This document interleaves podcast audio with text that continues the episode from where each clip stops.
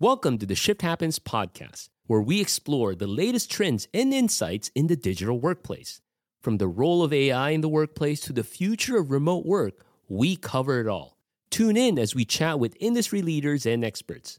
Whether you're a seasoned pro or just getting started in the digital landscape, we've got you covered. Subscribe to Shift Happens wherever you listen to podcasts and stay ahead of the curve. Shift Happens Podcast.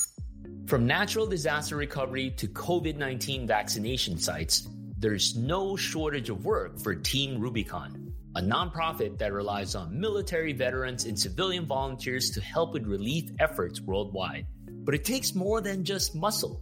The organization relies on strong collaboration in Microsoft 365 to delegate tasks and complete important projects, and its strategies varies based on the job at hand. I'm proud today to speak with Scott Martin, Senior Technology Manager at Team Rubicon, to learn how the organization has digitally evolved to do what it does best serving people in need.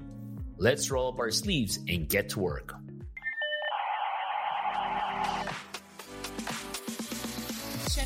Podcast. Happens, Podcast.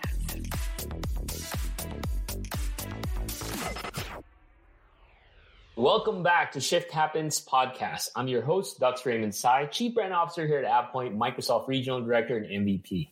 For today's episode, I'm joined by Scott Martin, Senior Technology Leader with Team Rubicon. Welcome to the show, Scott. Thanks, Dux. Happy to be here.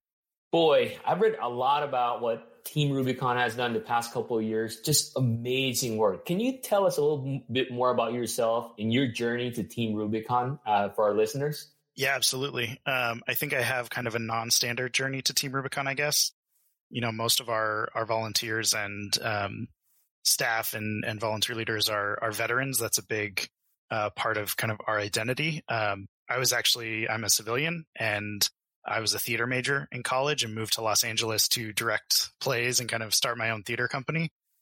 And then I turned 30 and realized that, you know, I hadn't really made the progress that I was hoping to in that career path. And uh, if I wanted to be uh, kind of financially stable, I would probably have to re-examine things. And so I, I uh, was working at UCLA at the time, working in fundraising. Uh, quit my job and went to a software development boot camp uh, for about four months, and came out the other side of that. Started looking for work. Found a, a position here at Team Rubicon as a full stack developer. Full credit to Raj, the CIO, for taking a chance on a theater major with four years of or four months of coding experience. Excuse me and yeah, joined the team, was a full stack for about a year and a half, and then got moved to a, a manager position of the development team, and then from there became the the senior manager for the tech team. Um, so it's been a, a wild journey, but it's it's been really rewarding and a lot of fun. I'm sure, and I'm sure later we can talk more about this. I'm sure your theater background, in some ways, has helped you also in other aspects of your job and your role. So, so you talk about volunteers and uh, veterans. Can you tell everybody the core mission of Team Rubicon, how big the organization is, the kind of work that you all do? Yeah, so Team Rubicon serves communities by mobilizing veterans to continue their service, leveraging their skills and experience to help people prepare, respond, and recover from disasters and humanitarian crises. Uh, so that's really what we're about. We're uh, human focused. Uh, we're here to try to make the world a better place, try to help people on their worst day or prepare for that worst day. Uh, and we do that primarily through the the skills and experience of veterans. And, and how do you get matched with veterans and how do you pair them with the appropriate people who need help or whatever project or mission that they need to do? Yeah, it's a great question. You know, we really it's it's kind of two phases. We're we're pretty big into recruiting and and marketing ourselves to veterans, um, but anyone can join. I feel like I should say that as a civilian myself. You know, we're not we're not veteran exclusive. We just happen to be made up largely of veterans but so they they sign up with us they register they go through online trainings uh, in-person trainings to improve their skills and kind of get the skills for the capabilities that we try to deliver. And then from there you know when a disaster happens or uh, if we identify something in a local community where we think oh we could go help we work with that community to identify a need to go in uh, deploy an operation as we say and then uh, we get volunteers who are already registered uh, we find out their availability and then uh, dispatch them to the operation.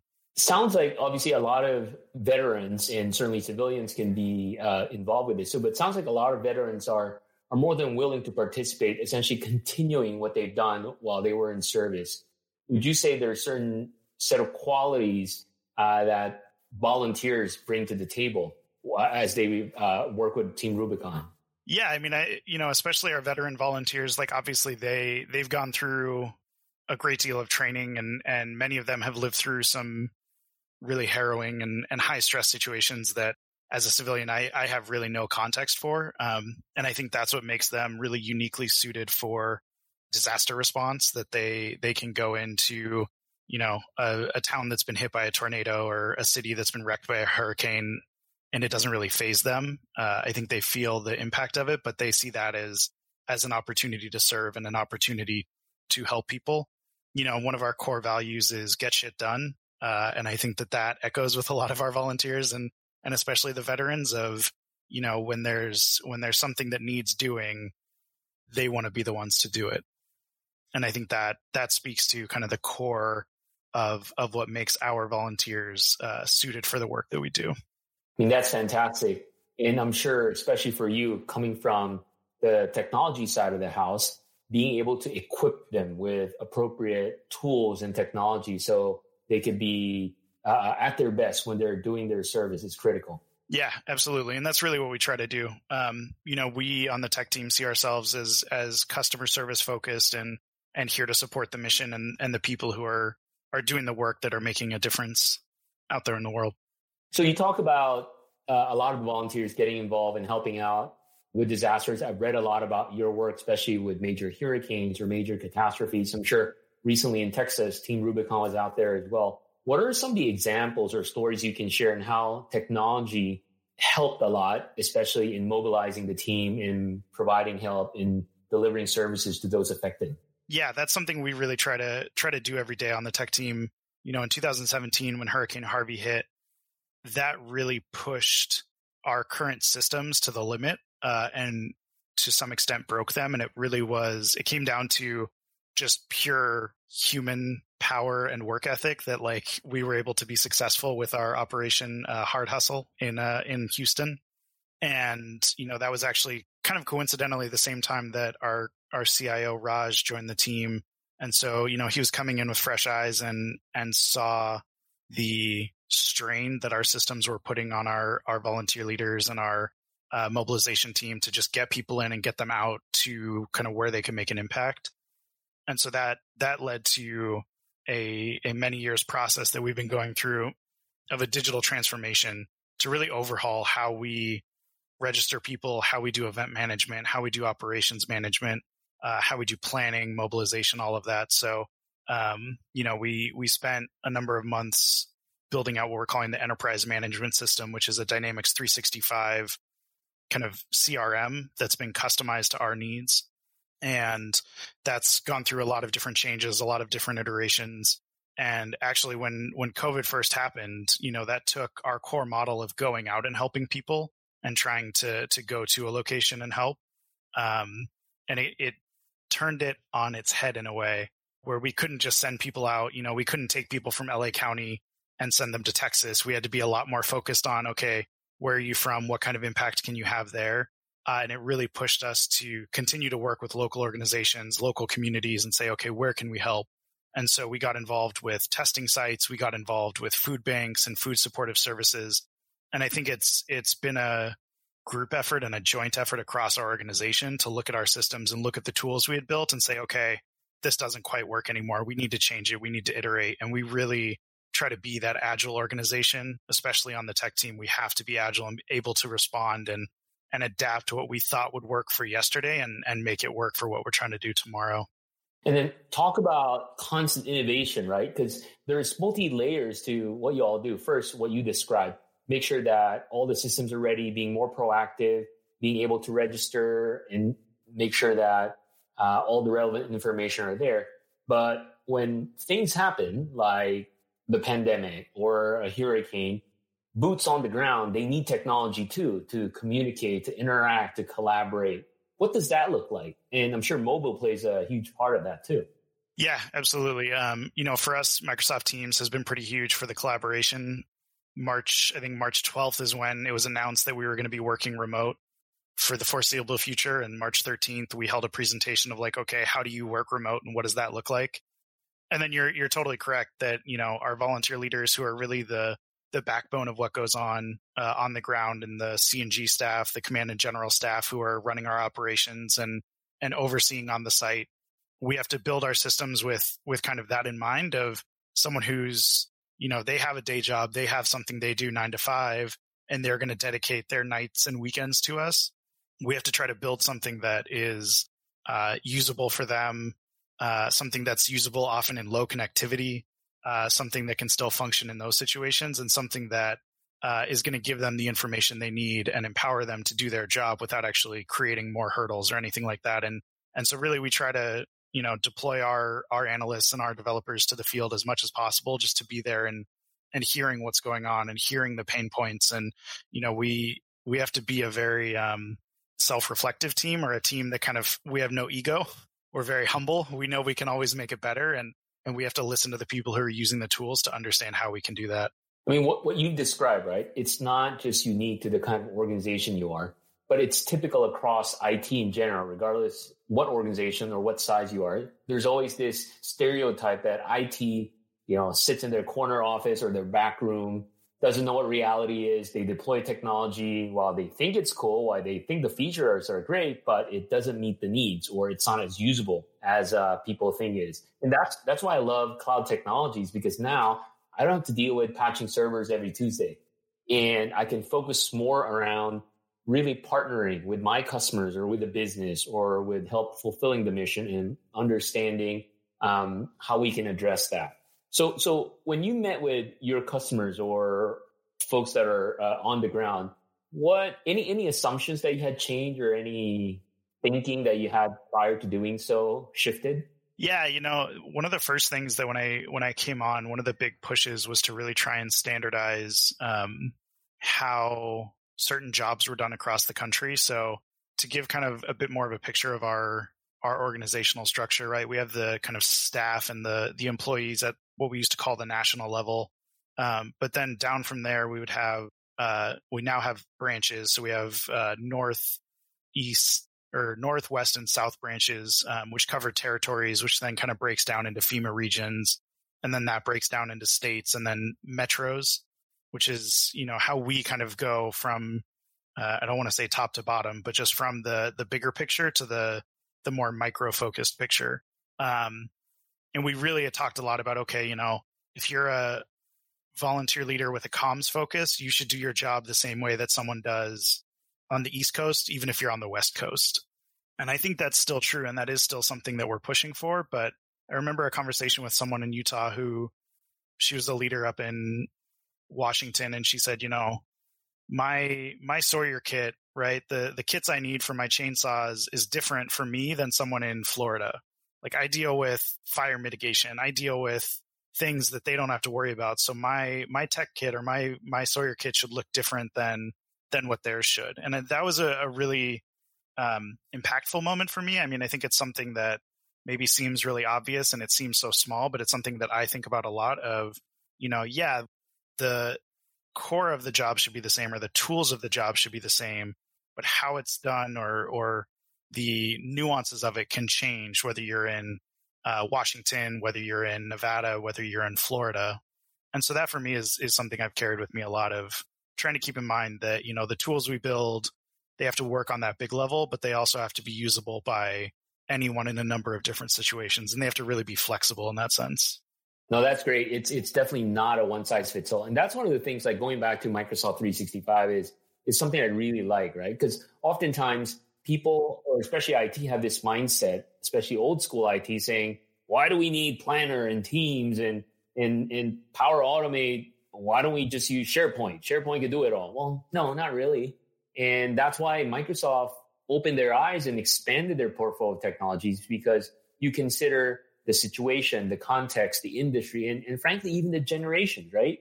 There are certain set of generation, the Gen X, Gen Y, Gen Z, are comfortable with chatting, doing calls with videos, but there are certain generations in the workplace or in organizations like yours that still likes their email, and that's okay, right? So being able to provide uh, a base set of capabilities or solution, but at the same time being able to tailor it to local needs is very critical or departmental needs uh, in, in some cases. Yeah, absolutely. And, you know, that's something that we've, because we, part of the digital transformation was going from, you know, we were using Box and then we had to get over to OneDrive and SharePoint. And that was a huge effort, right? To go from something that's like kind of, and, and we weren't exactly using Box in the most efficient way. It was kind of just a dumping ground with permissions all over the place. But even just taking like, okay, you have a single file repository or a single storage location, and now we're going into something that, okay, you have your personal space, and then you also have more of a team space and and an intranet space. It took a lot of work, and really, you know, again, it comes back to we had to find a solution that worked for our planning team, a solution that worked for a mobilization team, and then also a solution that worked for a finance team. And those are three very different things. And SharePoint and, and OneDrive let us do that to a large degree. So we're more than a year in the pandemic, and certainly people are used to using some of these technologies already. What's the feedback thus far? Are people liking it, or are there still people trying to figure it out how they can take advantage of these cloud technologies?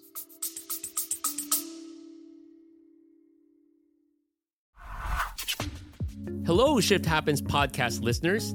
I have an exciting offer for you. Join us for our in person Shift Happens conference October 10 to 11 in Washington, D.C. Registration is free. That's right, it's free.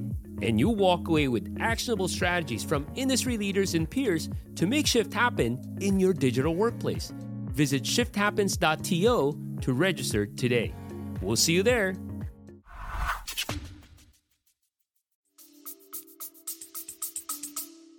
Yeah, that's a good question. I mean, it seems like everybody's liking it, but maybe they're just really nice to me and they don't want to tell me the the hard truths.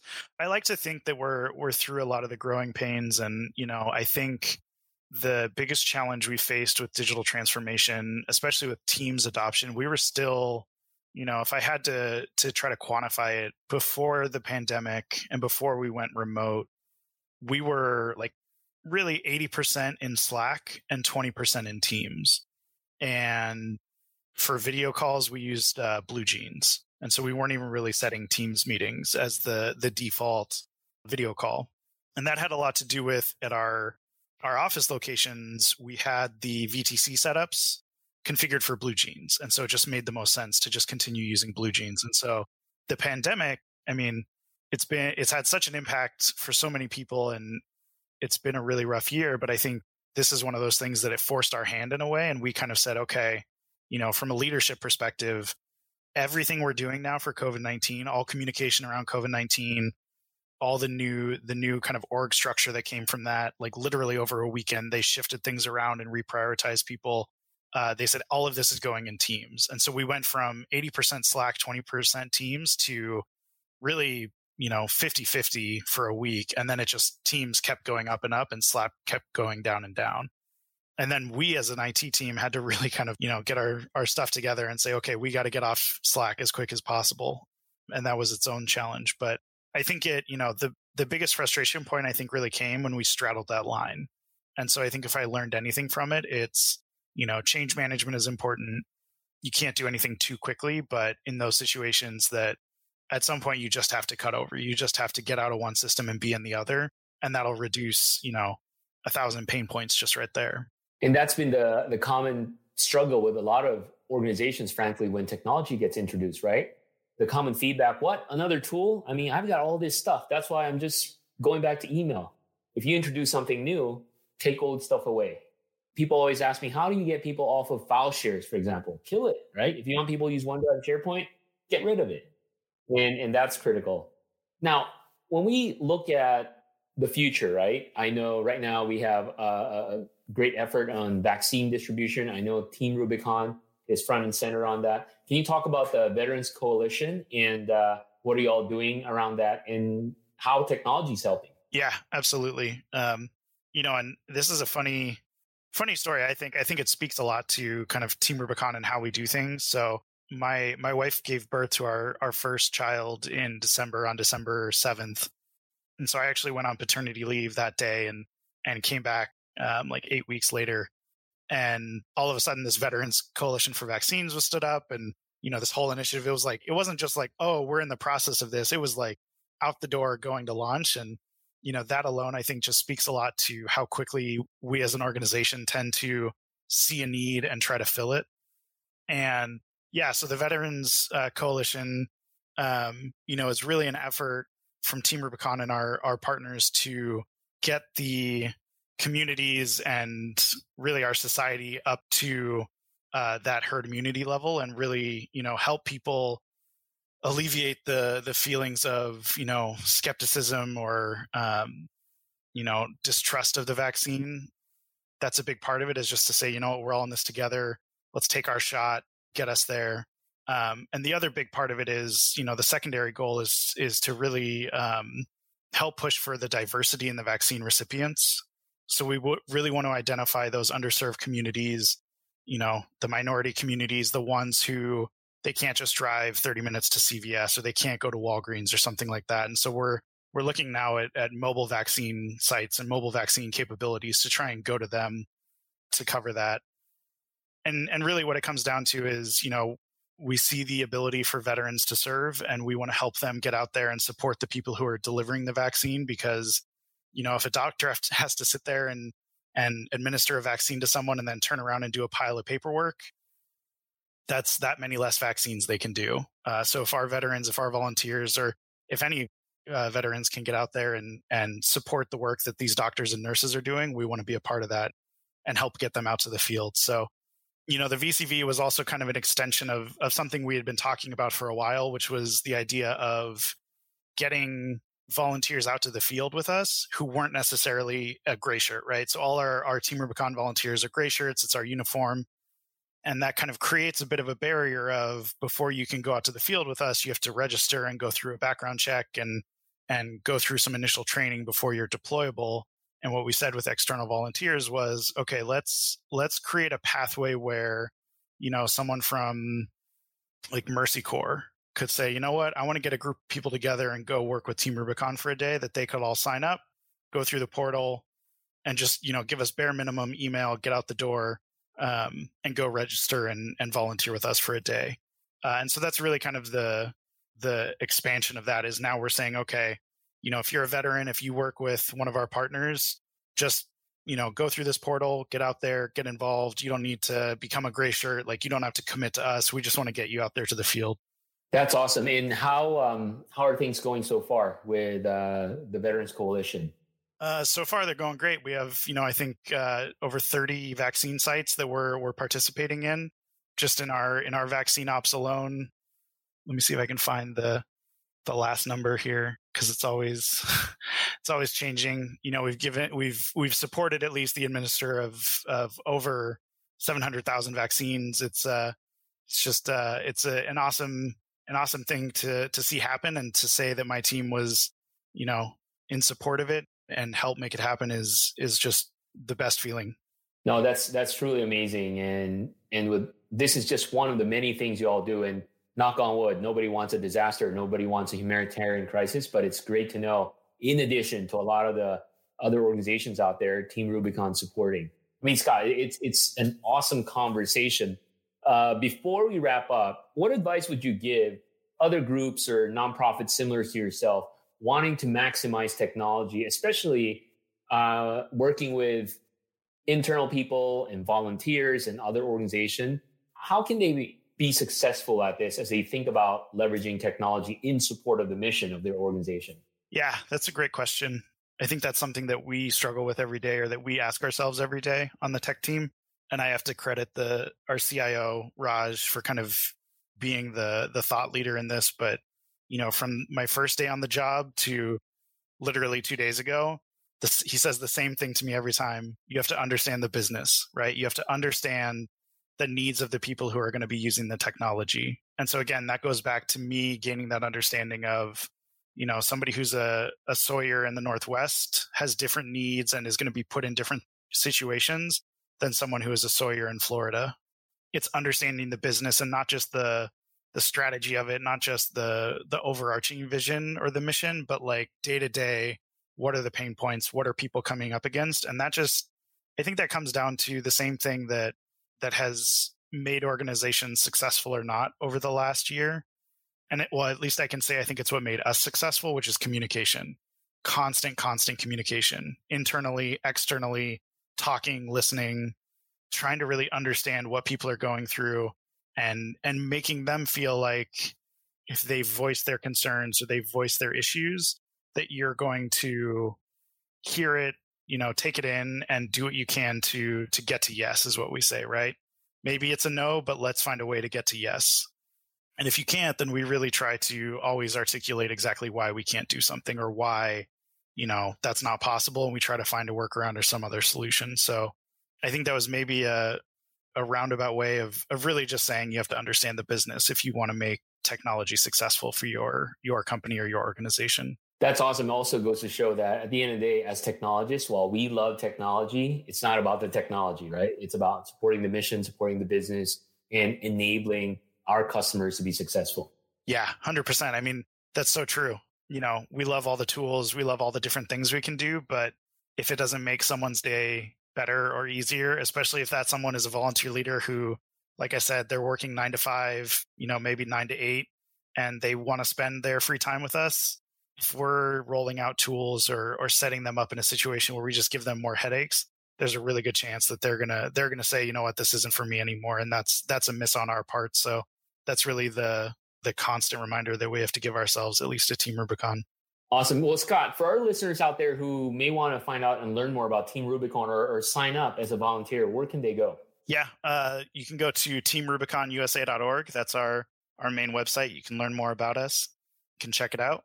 And uh, yeah, sign up, come join us. Like I said, it's you know we're veteran focused, but we are not veteran exclusive. I'm a civilian. I'm registered as a volunteer, and uh, you know hopefully see you out in the field. Awesome. Thank you so much, Scott. Thank you for your insights. And thank you, everybody, for listening in to another episode of Shift Happens. If you like this episode, make sure you subscribe and tell your friends and colleagues about it. Until the next episode, everyone stay safe, wear your mask, and if you get the chance, make sure you get vaccinated. Thanks again. Shift Happens Podcast. Thanks for listening. When it comes to nonprofit or volunteer work, every second and every dollar counts. That's why it's so important to have a digital strategy that keeps flexibility, user experience, and collaboration top of mind. I'm inspired by the amazing work of Team Rubicon and their smart organizational approach. By using Dynamics 365 and Microsoft Teams effectively, they can quickly deploy resources when the unthinkable strikes. Whatever your business, I encourage you to follow the Team Rubicon approach. Field test your new technology and always ask for user feedback. Also, be sure to take time to help others in your community and remember to say thank you to the veterans in your life.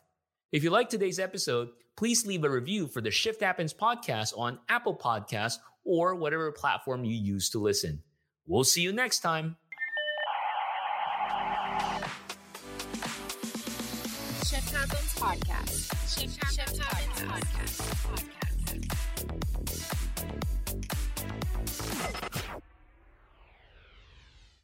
Shift Happens Podcast is a production of AvePoint Inc., produced and edited by the AvePoint brand team. Stay up to date on the latest trends in digital workplace transformation by visiting avepoint.com.